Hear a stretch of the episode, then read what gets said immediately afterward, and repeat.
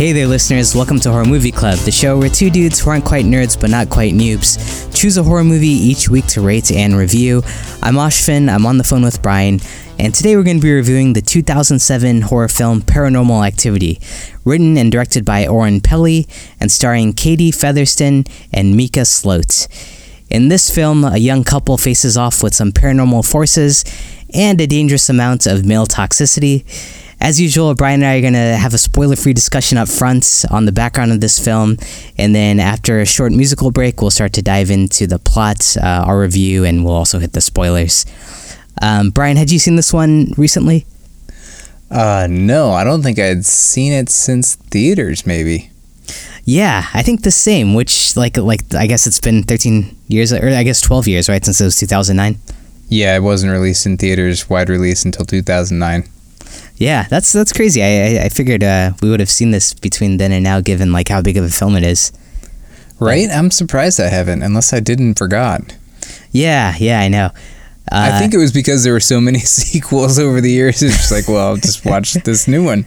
Yeah, that'll keep you from going back to the original, right? If you just keep the franchise going. I wonder. But yeah. I guess I only kept up with the first three. How about you? Same, yeah. That was the other thing. Uh, I don't think I've seen beyond the third one, and I feel like the third one is probably uh, put up put up like on the pedestal with this one in terms of the whole franchise. What, what have seems, you heard? It seems like the fandom kind of thinks that the third one is pretty great as well. Yeah, yeah. I, I kind of feel the same way. Yeah. Um, yeah, but I, I remember digging that one. Yeah, yeah. Uh, but I, I, gotta say, like, since we kicked this podcast off uh, two, three years ago, um, this is probably like the movie I've been really excited to, to revisit with you at some point. It's, well, nice, man. It took us a long time. Yeah, yeah. I was wondering when would be the right time to, to bring this one up. Um, and and on that, uh, I know, like you know, anyone who's listening to this podcast would know that I, I think you're less favorable on found footage films compared to me. Do, do, do you want to talk a little bit about like your thoughts on this genre? Um, and why maybe you're, you're kind of down on this format? Oh boy, good question. I think I'm. Every once in a while, we have these personas that we think maybe about ourselves and each other, but they don't always seem to be true. Oh, so yeah. sometimes you end up giving found footage films lower ratings than I do. Yeah, actually, that's true. I, I have also noticed a lot of times you say you don't like gore, but you've been really into pretty gory movies and appreciating the gore lately. Yeah, I guess you're right. I guess tastes evolve, right? I think maybe whoever we thought we were at the beginning of this podcast, we no longer are. We've come a long in way. In many ways. yeah, yeah. I can now, uh, yeah. I've learned a few more words uh, since we started. and created a few more words. Yeah, exactly. It's been a fun journey. So, wait, are you saying you're warming up to found footage? I'm dodging the question. Yeah. Um, maybe not warming up to it. I think that it's just that there are the bad ones seem to all reek of the same mistakes. Mm-hmm. reek is a strong word, but um, but there are a lot of great ones too. I think maybe I'm trying to think of what I generally dislike about them. A lot of them rely on the same cheap scares, like the camera just moving and then landing on something terrifying and then moving away really quickly again. Mm. Um, a lot of them don't have a whole lot of great character development because they don't hang with a specific character very long because the camera's always moving on to the next thing. Yeah. And it's hard to develop the person carrying the camera sometimes. Sure. Right, right. But there are various movies that find ways around that. So I think a lot of it strangely depends on why they're filming and whether the filming is justified. Like those aren't mm. things I objectively, uh, you know, check the box on for a found footage movie and give it points for or against. But I yeah. think that sometimes it lends itself to a better narrative, character development, plot, etc. Mm, yeah, yeah, that makes sense. So like, uh, yeah, a, a, lot of them I guess don't have like the context of like why even it is a found footage film, and uh, I think a lot of directors can use it as like a shortcut way to, to make a movie, whereas other times it feels more purposeful and uh, aligned with like the, the goal of the movie or seems like it's in place. Right. Yeah, and you know, and you can't blame the directors for doing it. It's a cheap, easy way to make a movie, low production costs, and um, yeah, why not? Right. Yeah. Yeah. It's so accessible, I guess, especially now with the technology and everyone having cameras. I'll ask you the opposite question. Why do you consider yourself such a fan of found footage if you still do consider yourself to be one? Yeah, I, I think uh, you're right. Like, I think I started this uh, as a huge fan of it, and, and maybe I've, I've come down while you've gone up a bit, and we're meeting in the middle somewhere. But uh, yeah, I, I, I just love like the point of view and, and the, the realistic approach of it uh, when it's done right. And uh, it kind of reminds you in, in some ways of like playing a video game or something where you're kind of like in that driver's seat. And especially in horror, I think it avoids some of like the, the storytelling which other films like to do and just keeps it like very real world uh, scary st- stuff happening that some is explainable, some is inexplainable, but um, you don't have time to like dive into characters or other storylines or anything. So it kind of keeps the focus centered. Um, so I, I, think that's why I've historically liked it, and I thought I thought like Host uh, did an amazing job. But over the last few years, I mean, how many like great found footage films have there been? Like a few, two or three. Great, great. Um, yeah, maybe a handful. Yeah, seems to be going down. I'd say every year there's one with a recognizable name, though. Mm, yeah, yeah, sure. So it's, it's still kind of kicking around as a genre. That I guess that's yeah, good like, to see. Yeah, it's cooled. It's cooled down. Like I went through the years since 2007 and wrote down a name of one every year that I thought was a name that most horror fans would recognize. Oh, yeah. And then in 20 after 2015, honestly, it kind of slows down. Yeah, it gets hard. Um, you got Blair Witch remake in 2016. Not that there aren't other movies, mm. um, and maybe there's a movie in there, listeners, that you're like, that one was amazing. But to me, they weren't like big names that jumped out at me. Yeah, right. There's the Blair Witch remake in 2016, or um, not remake. I think it's a sequel. Right. And then it's not really a horror film, but Searching in 2018 is oh. kind of like a found footage it's like this new subgenre of found footage where it's all done via screens. Yeah, yeah. And then Host, obviously, in as 2020. A, as above, so below. Wasn't that like in the last four or five years as well? That was 2015. Oh, okay. So 2015 like had Creep, Unfriended, The Visit. Um, as above, so below. No, I'm sorry. That was 2014. Hmm. The, oh, I forgot The Visit was like found footage. That was that was cool. Yeah. The Taking of Deborah Logan was another good one. Yeah, yeah, right. I'd put that up there too in the good ones for the last few years. Mm-hmm. Yeah, so I, I, I think you're right. Yeah, the numbers are coming down, but you, you do have like a good quality one every few years, I guess. Um, and, and this whole like uh, how, how it's kind of spilling over into like more things like uh, host and uh, searching around like uh, online kind of stuff is pretty interesting too. Yeah, yep. And Unfriended started that back in 2015. Oh yeah, we got it. Have you seen that? No, we should probably take care of that. Yeah, yeah, it seems like something we got to see. Um, and then to your point about like how inexpensive it is, I was amazed to see that this is like the most profitable movie that's ever been made. Is that right? Isn't that crazy? It's presumed to be. We don't always know the numbers. The theaters or the studios don't. They're not required to report accurate budgets and accurate marketing. Uh, I see dollar amounts, but it's presumed that this is the most profitable of all time. Yeah, that's insane. Who would have guessed, right? I mean, like it, makes sense. It's it's such a cheap movie, but I, I guess I would have assumed like some big budget like blockbuster movie or something would be up there. Yeah, it was shot for fifteen thousand, and then after Paramount acquired it, they did a new ending that cost an additional two hundred thousand. I don't know how. Oh. um, but then the box office was one hundred ninety three point four million on that two hundred and fifteen k budget. Yeah, yeah. That's 900 times its money back. Oh my god, that's incredible. And then and then uh, in, in second place for most profitable films is Blair Witch Project, right? Oh, was it? Okay, I didn't I didn't go down the list, but that that makes sense. Yeah, yeah. Which so so that that's what I'm wondering is like uh, Blair Witch. I I mean I guess going all the way back to found footage films. Uh, I, I think the first horror film that did it was like Cannibal Holocaust back in the day. Uh, but then you have like this huge success with Blair Witch in 1998 uh, maybe or like late 90s. 99. 99. Okay what happened between 99 and 2007 i mean there were like a number of horror films that were found footage that that came out that like we didn't hear about or went under the radar. What was it about this one that like was so explosive? Any any thoughts on that?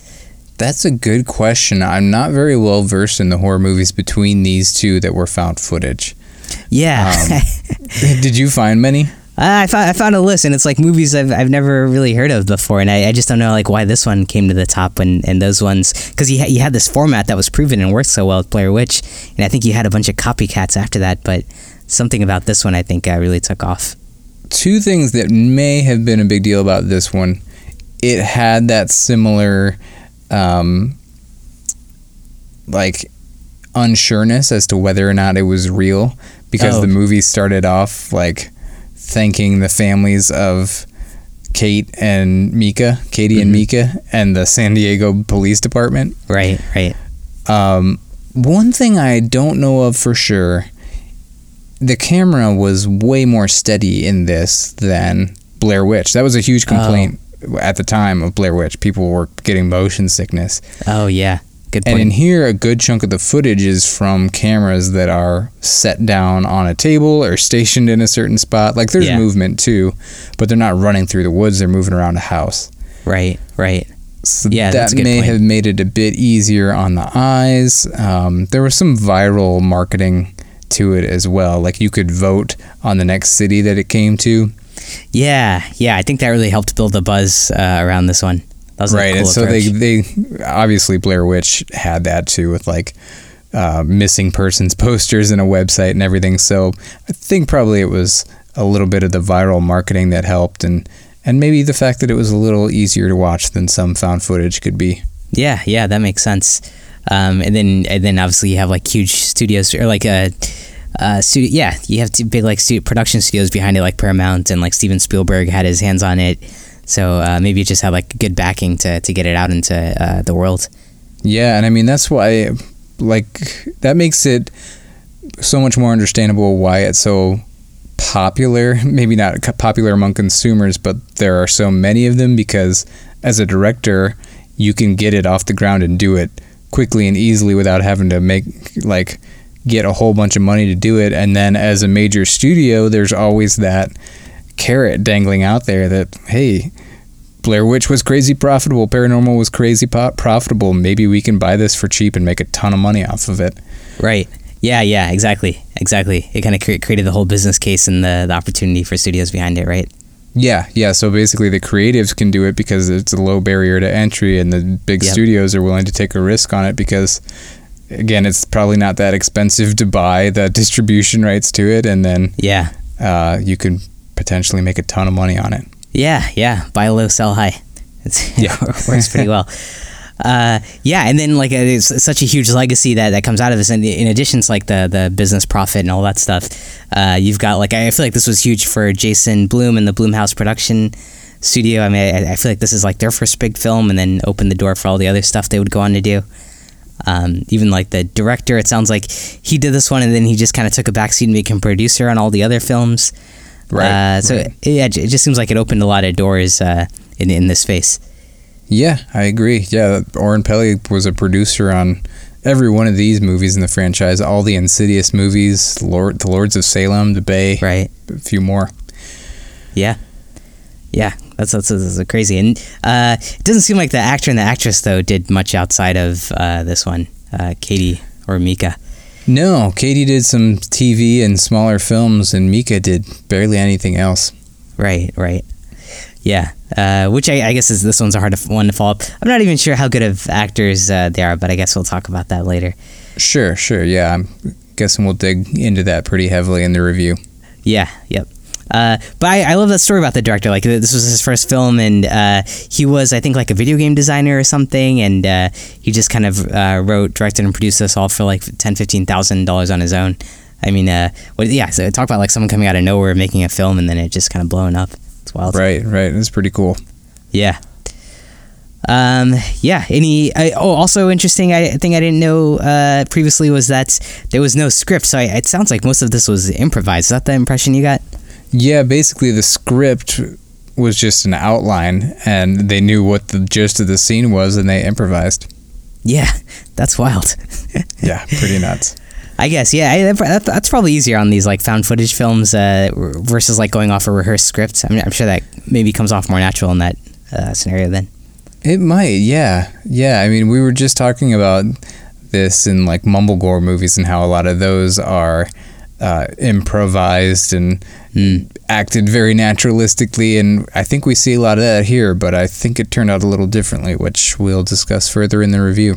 Yeah, yeah, sounds good. Um, great. Uh, do you have uh, any other background you want to hit on this film? Oh, I was just gonna run through the uh, entire franchise and the years they were released, like I always do. Oh yeah, let's hear it.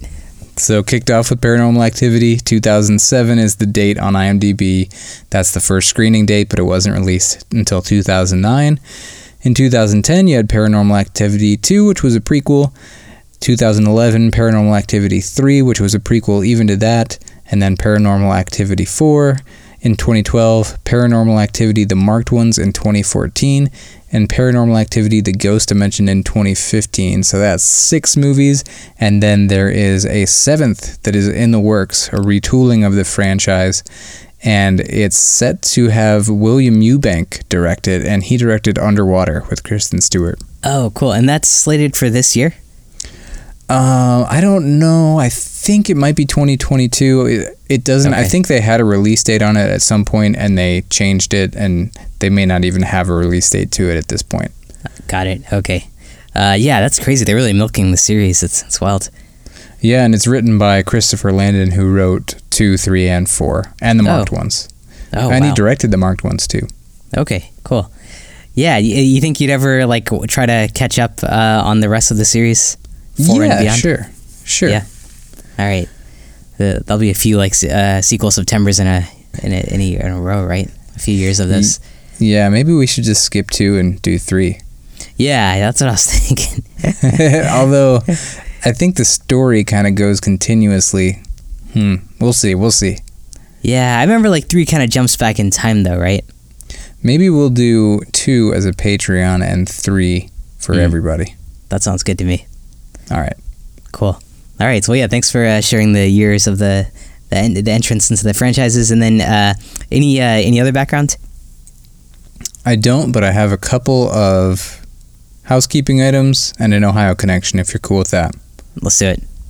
Okay. I would just like to do our occasional shout out to our Patreon supportums. Supportums?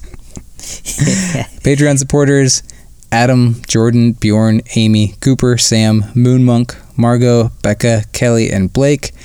Thank you all for supporting our show. And I got to meet Blake in person in real life. That's incredible. That's so cool.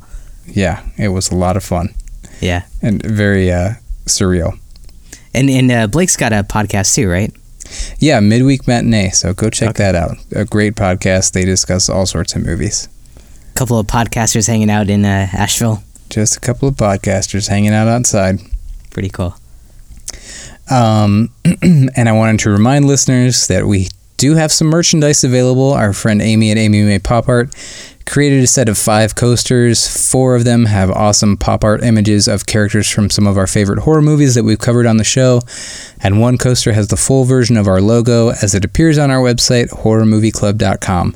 And I've posted the link to that on our socials, and hopefully I'll get it on our website by the time you hear this. The promo code Movie Club, all caps, gets you 15% off of those coasters or anything in Amy's shop.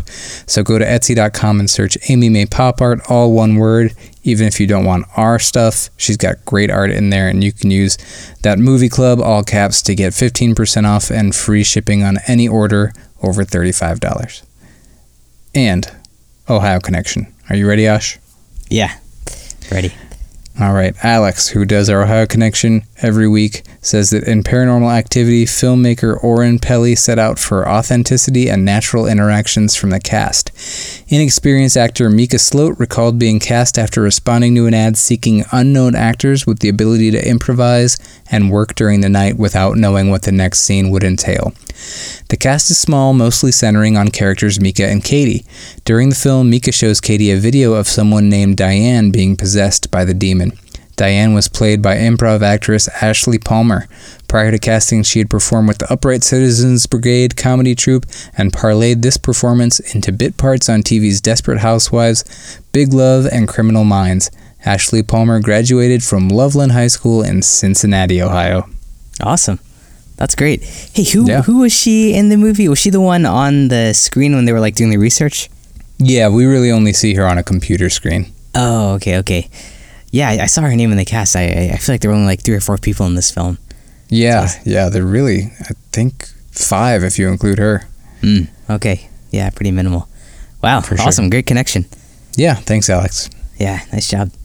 All right, cool. Well, uh, any other background, or are you ready to hit our review and uh, go through the plot and spoilers? I'm done with all my spiels. Let's do the plot. All right, Spoil cool. some stuff. All right, sounds good. Hey, uh, before we dive into that, though, uh, do you mind if we take a quick break? It's it's date night over here, and I, I just gotta uh, do something special. Uh, can Oh, can I give you a call back? You certainly can. Take your time. All right, cool. I'll be right back.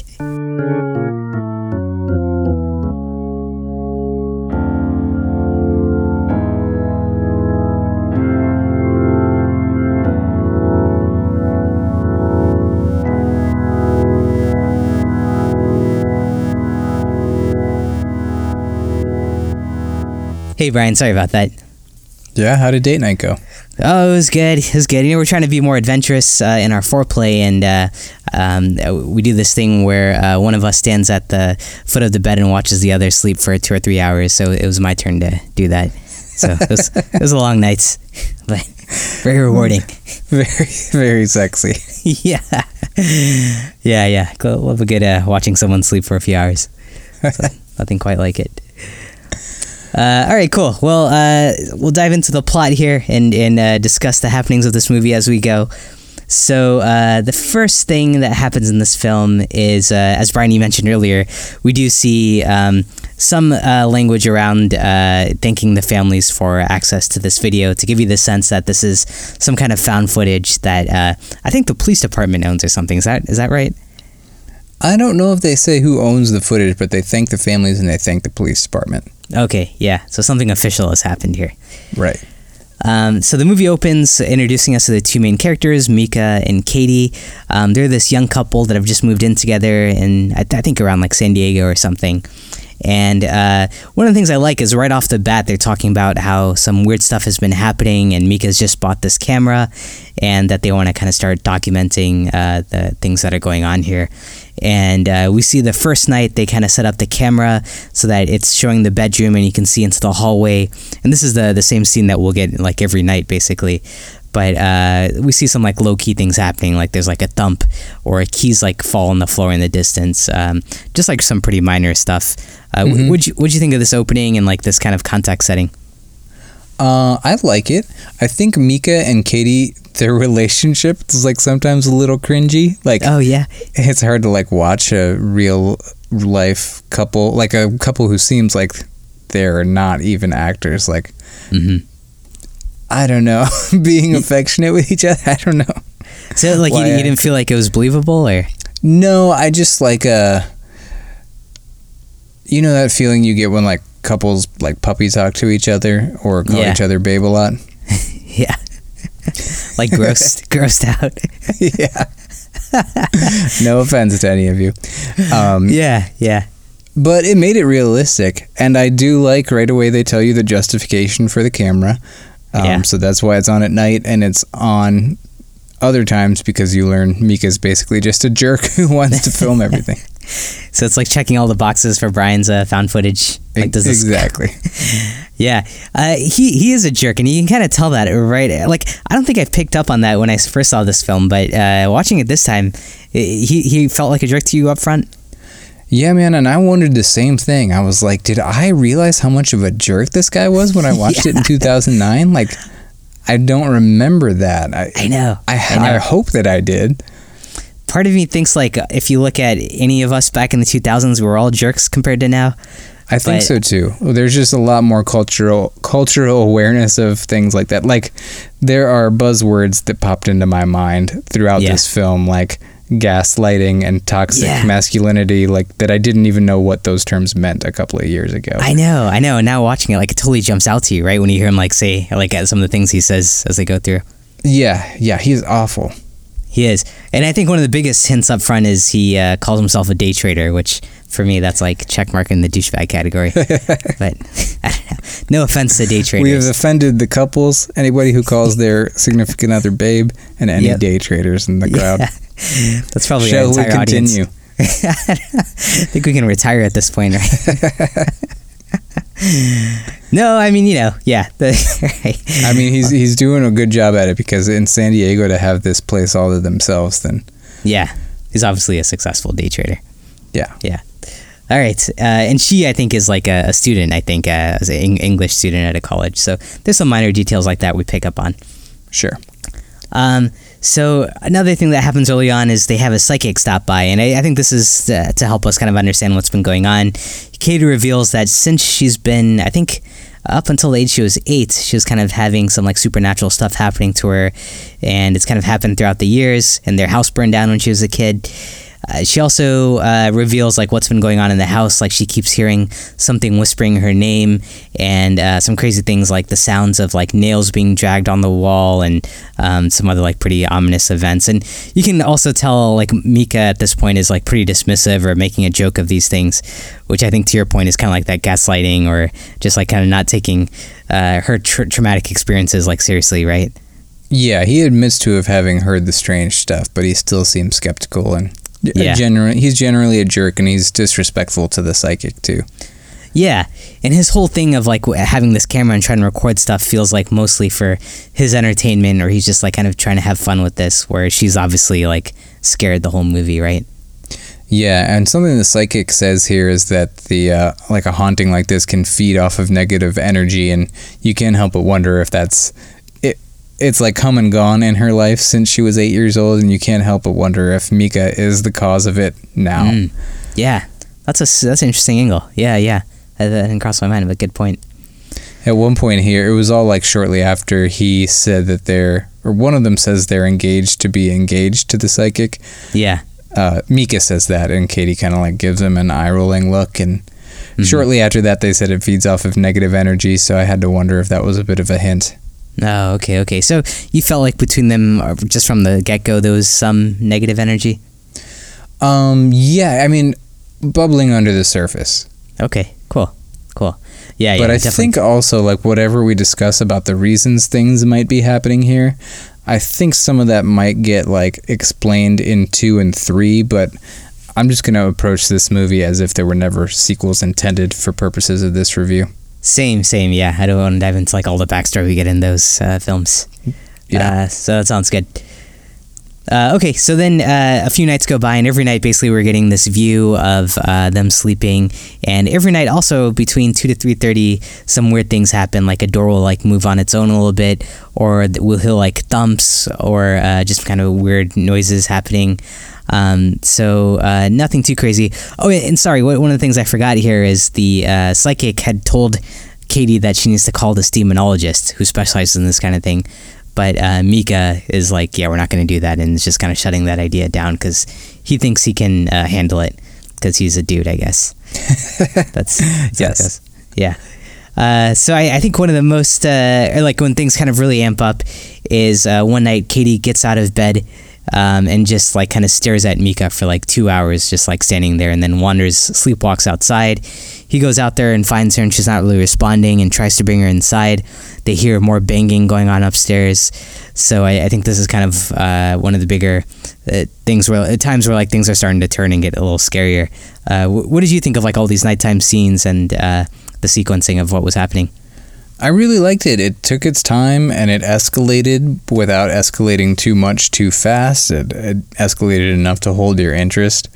Yeah. Um, and it was cool because I think one cool thing about this movie is a lot of supernatural movies have these moments that are just for the audience, right? That the the character may not even realize is happening.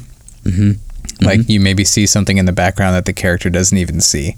Right, right and that's kind of a fun treat for the audience.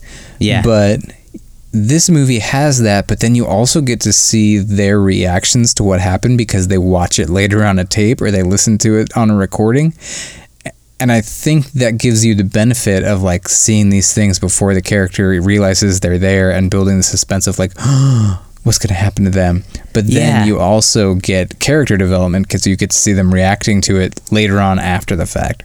That's a really good point. That is a very unique thing. I, I don't I don't know if you uh, like have that uh, view in a lot of movies, right? Like the you see it and then the character sees it. That, that is really neat. That's kind of a unique thing for this one.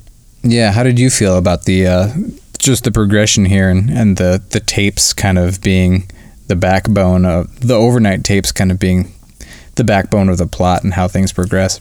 Yeah, I, I, thought it was very effective. Like to your point, like it, it, it, like amps up very slowly, and it's not like you're you're getting like too scared off the bat. Uh, and I think what really works well about uh, these nighttime scenes is uh, one like the visual of like you see their room, and then you see like the hallway, which like God, they're they're sleeping with the door open every night, and I don't like I just kept thinking like why don't you just shut that door and like protect yourselves or something. But uh, you, yeah, as, as a viewer, and like I know we've talked about this in other episodes, like that whole idea of like empty space and your eyes are just kind of wandering the whole time, trying to see like is something going on, what's happening, and also it's like dead quiet, and so like you're trying to pick up on every sound you hear. So it really just pulls you in as an audience, like trying to find something like a, an Easter egg or so, something in there, right? for sure it's a well framed shot too because then you also have the bedroom with you know the various whatever's on the shelves or the nightstands and you're wondering if one of something over there is going to float or move yeah. or one of them is going to move in the bed or yeah then on the opposite side of the shot is the dark hallway which you can't quite see down but right. uh, it's cool. And oftentimes you hear things that sound like they're coming from down the hallway. Yeah yeah exactly. Yeah that is like so scary and I, I think they do a really good job of putting you as the viewer in in that seat of like uh, yeah just like searching the screen trying to figure out like where something's about to come from. Yeah. It's wild um, so uh, yeah, things things are picking up. Uh, one of the things they talked about doing was getting like a Ouija board, but uh, the psychiatrist or not the psychiatrist, the psychic, and uh, Katie. Uh, well, the psychic had said if you try to communicate with this thing, it's it's a bad idea because you're giving it power and letting it in, and so right. Katie had kind of like shut down that idea, but. Micah circumvents the rule by not buying a Ouija board but borrowing one. So he's he's a genius there, and uh, he leaves it out on the table when they go out for a night, uh, and we see the the thing on the board kind of move around, and then the board catch on fire. Um, so that was a. Did, did you feel like that was a dick move on his part to get that? Yeah, for sure. And he just totally lied to her face about it. I mean, yeah. he promised to not buy a Ouija board and then borrowed one and just laughed it off. Right. Yeah. Um, yeah. And just like no matter how many times she told him to stop or not to do a thing, he just did it. Like yeah, stop filming, stop taunting the ghosts, like whatever. He just kept doing it. Right. Yeah, he was so insistent. Right. Yeah, yeah, pretty pretty insensitive towards uh like what she's been through. Yeah. So uh, a few nights later, you know, they've been hearing like some footsteps and like uh, every now and then like they'll they'll see like uh, blankets moving on on the camera when they watch it the next day. Um, so uh, Micah puts some powder on the ground to kind of see if, if they can see any footprints coming into the room. And that night, sure enough, uh, footprints show up that come to up to the bed. They follow these footprints, and it leads up to this crawl space. And in the crawl space, they find this old photo of Katie from her childhood that's kind of burned because uh, she was her old house was burnt, and it kind of ties back to a memory that she had talked about uh, earlier in the film. So uh, they don't know how it got up there, but they're pretty spooked. And I think the biggest takeaway here is that whatever is haunting her now has been following her, her whole life. Is that is that what you got from it? Yeah, and I almost got like a weird guardianship vibe from it. Like, oh yeah, I've saved this picture of you from when you were a kid. yeah, it's like almost like uh, someone looking out for you and like very fond memories of you when you were a kid. Here's the photo. yeah, that's. And here's a scrapbook I made. Yeah, exactly. See, you're only eight. oh man, that's a that's good. I, I, like to imagine the demons doing that somewhere. I think we forgot. Did this happen already? That the um, Ouija board spelled something out, or did you not discover that yet? Uh, I didn't go into that because I wasn't sure what it spelled out. Did, did you understand that? He thought it was a name. It was goodbye, and then he thought it was a name like Diane or Edina or something. Yeah. Yep. Um, and then that's how he discovers this woman, Diane, on the internet who had similar things happen to her. Oh. Oh I thought, I told- though, it was trying to spell out Micah because a lot of those letters were like right next to the letters in his name. Mm, wow, wow, good, good catch, man. I, I totally didn't uh, connect that together. So it was, it was spelling out Diane, and, and that's what led them to the to find Diane's video later. I think so, but okay, I still wanted to. In my mind, it was trying to spell out Micah. Uh-huh. Okay, cool. Because he could only see it from a distance from the camera. To he just had to guess at what letters it was on. Yeah, yeah, interesting. And it's spelled goodbye. Goodbye is an option, like a like how yes or no are options on the Ouija board. You don't have to spell them out. It can just go to where it says yes or no. Hmm. I think goodbye is an option and maybe hello. So the the cursor just went to the word goodbye. Wow, I didn't know that would be on a Ouija board. Do you think like "Good morning" is on there? or like, what if like common phrases would be on there? I'm busy. yeah, I'm busy. LOL. yeah, yeah. Okay, cool. Um, yeah, I, I, I wasn't sure about mentioning the Diane thing because uh, I, I wasn't uh, quite understanding it, but it sounds like they use that to then discover that old video online of uh, another woman who was possessed uh, back in the 60s or 70s uh, named Diane. And uh, I think they put together the theory that whatever demon was possessing her back then at some point jumped and now is possessing Katie. Is that your understanding of it? I think that's what they thought could be happening, or it was a similar possession at least. Okay, that makes sense. Yeah. So uh, meanwhile, things are getting worse. Uh, Katie's trying to get a hold of the demonologist finally, but he's out of town, uh, so they missed their window there. Um, and that night, uh, I think the the the whatever entity or demon or whatever uh, drags her out of the room in the middle of the night, and Micah is, is trying to grab her to bring her back. Um, and uh, he's able to kind of pull her back in the room, and they're just really scared at this point and you can tell i think uh, throughout the film like you know they, they haven't slept they've been really stressed and they're kind of like getting on each other uh, in a big way and so they decide finally that it's time to call it quits and go to the hotel but uh, the next day katie's become pretty catatonic and she's got this bite mark bite mark on her back from the attack the previous night. and at one point she's on the floor with blood on her knees or on her legs did you understand what happened there She was squeezing a crucifix so hard that it caused her hand to bleed. oh She was just okay. clutching a crucifix. Is that a thing like uh, people who are possessed might do? Um, I thought it was just, huh? I don't know. Yeah. I thought she was just trying to ward away the demon and was so stressed that she didn't realize how hard she was squeezing it. interesting. Okay, but uh, then when he like says let's go to the hotel, she's saying no, we're just gonna stay here. Everything's gonna be fine.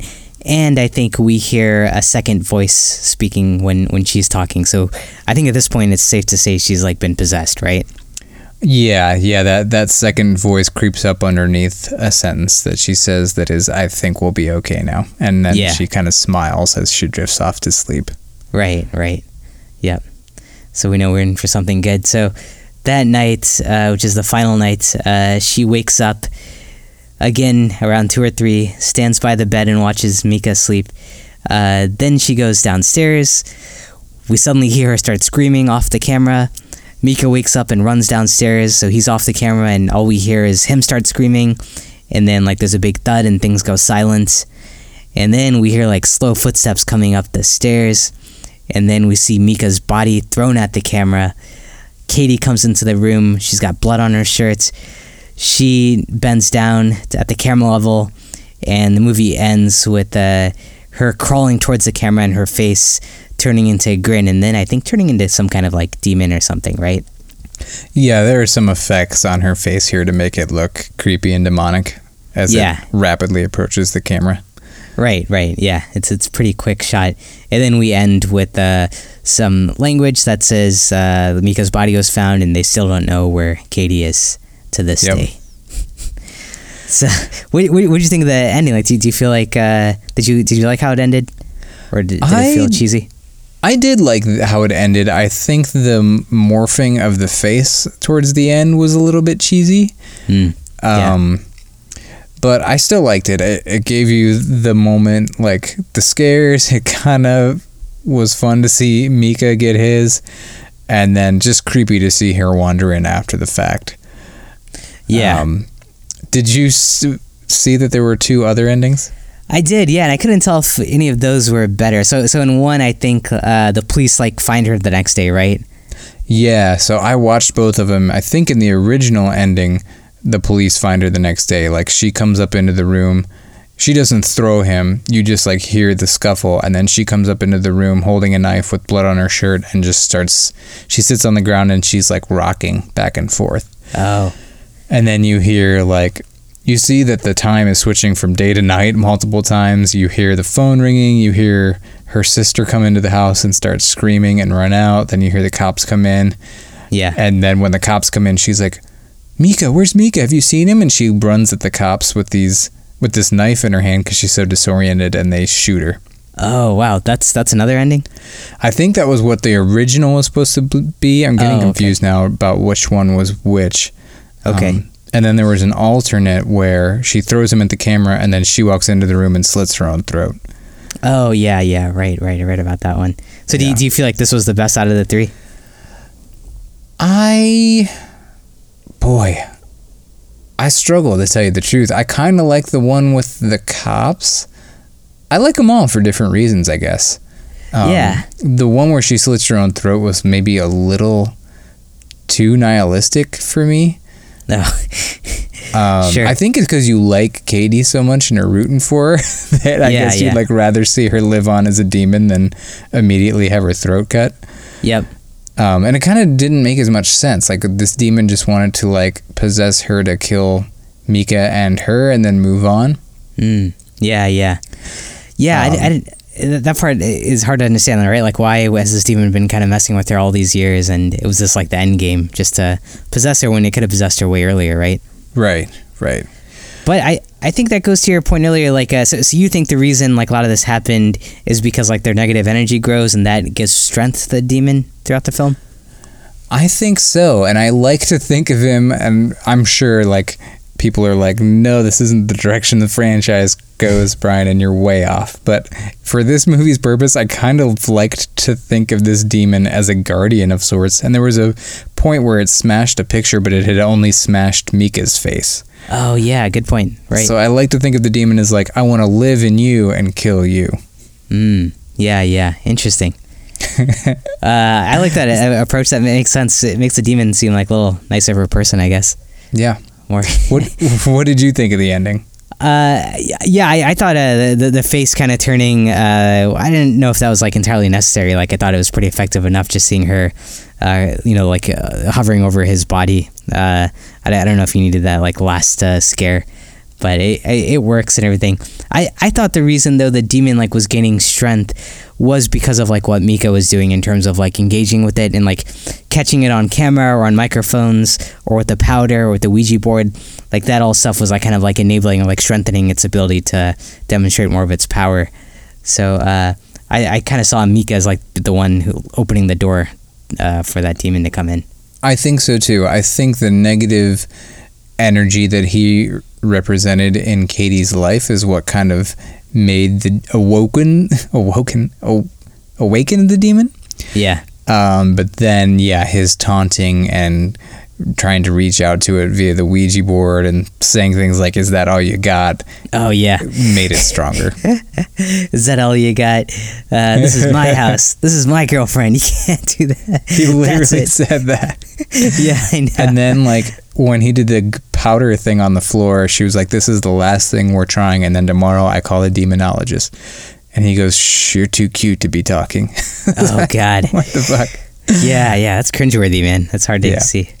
Uh, so yeah, ca- character-wise, what what do you think? It's, it sounds like you liked Katie, but not Micah. Well, I don't like Micah, but strangely enough, I think they both end up endearing themselves to you somehow. Like you at least become attached to them, even though you don't like Micah. Yeah. Like you just they feel a little bit real. Yep. and Yep. you like Katie so much, and she loves Micah so much despite all this nonsense. Um, so I think that I think that you're attached to them eh, just in the fact that they seem really human and real. Yeah. Um, what do you think? Yeah, I, I, I agree. I think they're uh, a very like a realistic relationship, and yeah, I'm kind of down on Micah, but he's also like a, a part of like the picture of Micah and Katie.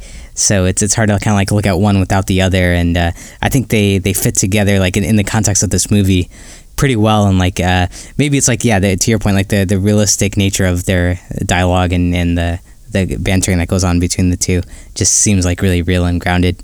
Yeah, and and folks, when we say like they fit well together, we get that this is like a horrible relationship, and Micah's a piece of shit. But He is, it yeah. just there was something true to sad but true about it. Right, Um, right, yeah. and they had good chemistry. I think that is what differentiates this movie from some other movies we've seen with like improv and naturalistic acting. Like Sure. They have chemistry. They just seem right together. It's a good fit. Yeah. Um, Something natural, like almost like a familiarity between them, right? right. It's like we're really watching two people in a relationship and that know each other. And they, I'm pretty sure the director said that was a factor. Like he liked each of them in their casting auditions, but then when they were together, he was like, all right, this is done. Yeah, right, right. This makes sense. Yeah, but but yeah, it, so- it sounds like uh, all that being said, Micah's a dick, and he plays. Uh, he was playing this electric guitar that doesn't even have pickups on it, uh, which I don't know. It's one one of those things where like you can emulate different sounds, and eh, on top of everything else, he just hits all the Something a day checkboxes. trader would play. Yeah, yeah, like ah, uh, a guitar sounds cool. How about one without uh, pickups on it that can make any sound? Isn't that like a? isn't that like an asshole would say? Yeah, yeah. All right. We'll figure out Um, who else we can offend. Everyone with a guitar that doesn't have pickups on it. yeah. Uh, what else did you like or didn't like about this? I think that I guess to add to that point, I think part of the fact that they were endearing is just that you see so much of them. Like it's under 90 minutes, but every moment is spent with them pretty much. Yeah. Right. Yeah, you're spending a lot of time with those two for sure. Yeah. Uh, and, and I, Um, I think that kind of hammers that uh, that that relationship in, in your head and just makes it very believable, right? Yeah. And it's kind of the opposite of what one of the problems I brought up with The Conjuring was. Like The Conjuring, all the camera time was split between two families. Oh yeah, you had so many re- people on that. Yeah, yeah. And this really only has two characters. Yeah. Right. Right. I Uh, think it's also just genuinely scary, man. Uh, like in in what way? Like the, the visuals of it, or like when you think about the, the concept and uh, the, like the techniques, or like wh- wh- which which which part like got you the most? I think just the playing with the knowledge of what to show and what not to show and the restraint. Like it it made good choices about what the entity would and wouldn't do and where to draw the line and how far to go. Like Right. you always see things happening, you never see the demon until that last weird shot, which we're not too fond of, but whatever. It's only Yeah. like a microsecond of the film. But just to see like all the typical paranormal things happening and to find a way to have them increase in intensity without getting to a hokey point where you see too much or too much goes on. Um, and just like all the choices of what the demon would do or just things you could imagine happening in your own house. Sure. Yeah. It's very relatable, right? Like who, who doesn't hear noises at night and wonder what it is? Yeah. And like you said, the, the negative space and the fear of the unknown all utilized really well here. Yeah, and I like what you said about restraint too, because so much of these scares happen off camera, and I think that just makes it like so much scarier. Like hearing her screaming at the end, or like even in the middle, I think we hear like something shriek downstairs, and there's like big noises coming outside. So a lot of the horror doesn't even happen on the camera, which uh, is like really effective, surprisingly. Yeah, that's true. That whole end scene, she's screaming for Micah, and then you just hear something go down and you don't know what. Yeah, yeah. You have any idea what happened when he went down there? Do you think it was just because he like yells like "Oh my god" or something? What is it? Just she's stabbing him, or do you think there's like a monster down there or something? I I assume it was just she called for help, and then when he approached, she just stabbed him. Oh, and then he yelled like "Oh my god." Yeah. The sink wasn't flooded, or ants ants on the counter, anything like that. Yeah. Yeah, yeah, I know. It just leaves like so much to the imagination, and and it's it's a powerful way to tell a story. It's also kind of a.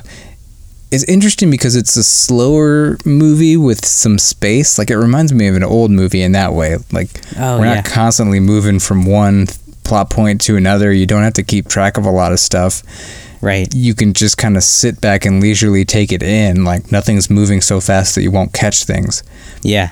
But it Yeah. also just keeps plodding forward. It, it never really feels like slow in a bad way. Yeah, it, it is kind of well paced while also being kind of real time, uh, like those old movies, which, which is pretty good that way. Yeah, I like that. yeah. What about you? Do you think there are there any negatives that you notice in it? Uh, it's it's so hard, man. I mean, uh, I, I was wondering at certain times. Well, so there's one thing. Uh, every time the scene changes, uh, they do this like kind of fade out into the next scene, right? Like it, there's, and it's like kind of a cheap effect. Which, if you had a video camera back in the day, it's probably one of those like stock transition things where every time you and hit the record button, uh, it just kind of fades. And then also like sometimes they'd be having conversations, it would kind of like jump time to like the next part of the conversation or something. It felt somewhat edited. So I don't know. Like, did any of those kind of camera things uh, bother you at all? Uh, you know, I did not even notice those, and I mean, now that you're saying it, I can envision it in my mind. But no, that didn't really bug me. Okay, yeah, it kind of uh, bothered me a bit. I, I couldn't tell if that's like, oh, well, th- this is like how it would be since it's a low-fi uh, production method. But uh, I, I don't know, like, because then obviously there was some editing, because like in the conversations, yeah, you, you, it, would, it would like skip time and stuff. But then other times it would just like fade out and then slowly fade into the next scene. So that, that was the only kind of downside I had. But what, what about you? Uh, yeah, that didn't bug me, and I don't, I don't know, man. I can't really think of many downsides to tell you the truth. I was, Oh, man. I was surprised by how much I liked this on rewatch. Such a fun rewatch, right? It really is. Uh, one other, I mean, one other thing I wanted to bring up. This isn't a negative, but talking about how we hate Micah. He's so skeptical and such a jerk the whole time that it creates a moment that's really powerful when they invite the psychic back, and the psychic walks in the door and is like, "Holy shit!" Like. It's it's not good for me to be here. I have to leave. Like, and he gets Yeah. the fuck out of there real fast. Yeah. And even Micah is like screaming like at him like what are we supposed to do? Like you can't just leave us here. And it's the first time that Micah has really shown any vulnerability. Yeah, yeah, exactly. And I think him being a dick for the entire movie really just makes that moment feel all the more powerful when the psychic's just like I can't even be in this house. right. Yeah. And then Micah's like terrified that they're alone now. Because Yeah, he's been so like, I got this. I know, I know. It's such a turn turning character there. Yeah. Yeah. I know, I know. That that, that was, that was uh, it's kind of fitting to see his his character's downfall at that point. Um, it's so weird though, man, because I, I swear the first time I watched this, I kind of felt bad for Micah that like uh, he gets murdered at the end, and uh, he had no idea what was like coming for him, and he was kind of like the victim in this whole situation. But watching it now, it's just so different. Like, did, did you feel that too? I don't remember feeling that the first time. I have no idea how I felt about Micah, but he definitely like lords it over Katie a few times that she wasn't like he is the victim. Like he didn't know she was haunted by something and that she should have told him all this when they moved in together.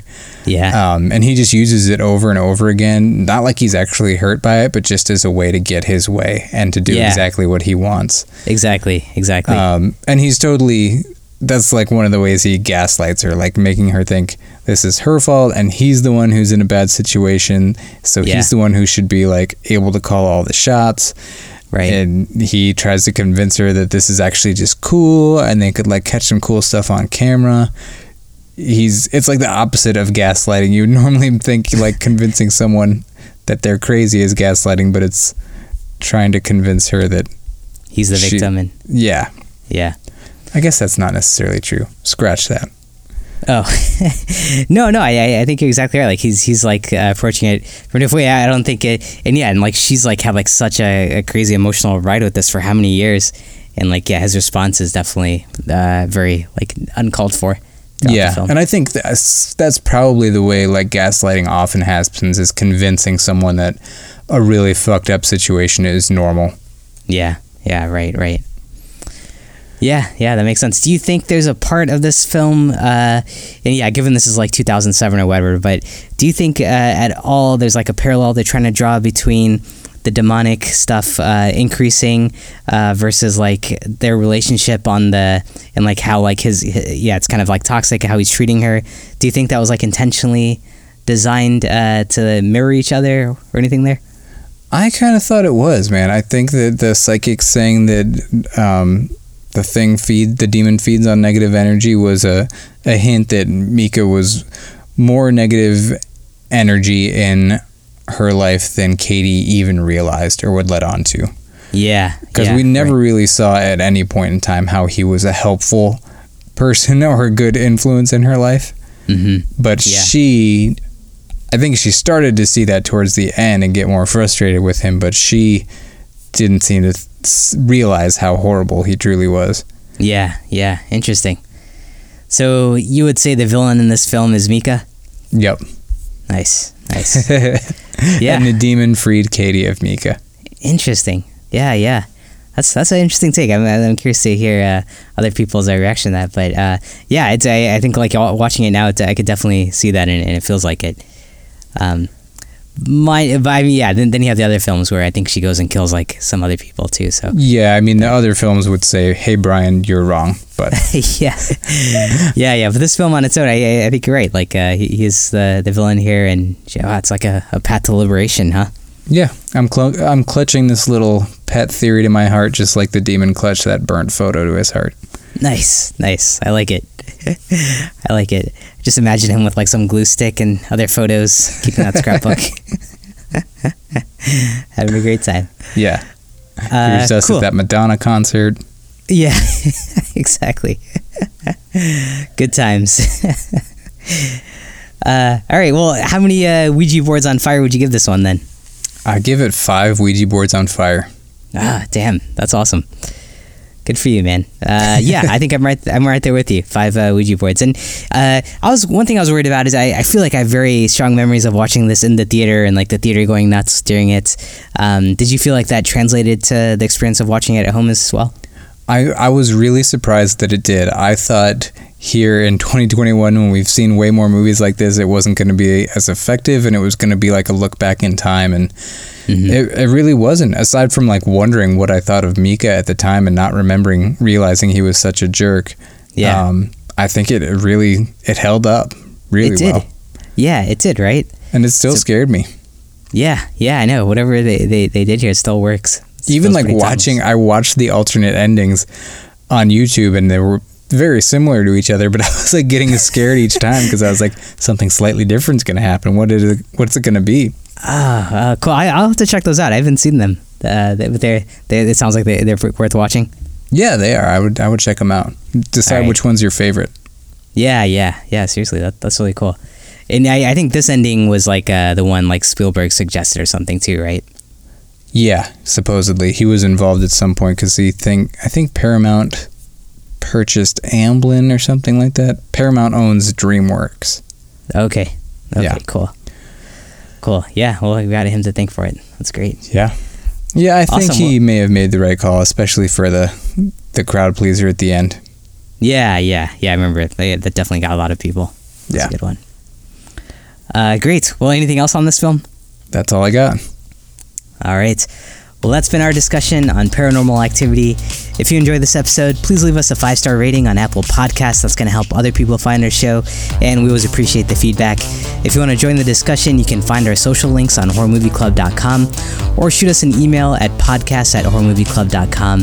We're going to be announcing next week's movie on Facebook and Twitter in case you want to watch it before the next episode. We also have a Discord server where we're chatting up with other listeners and horror fans, so you can find that link on our websites.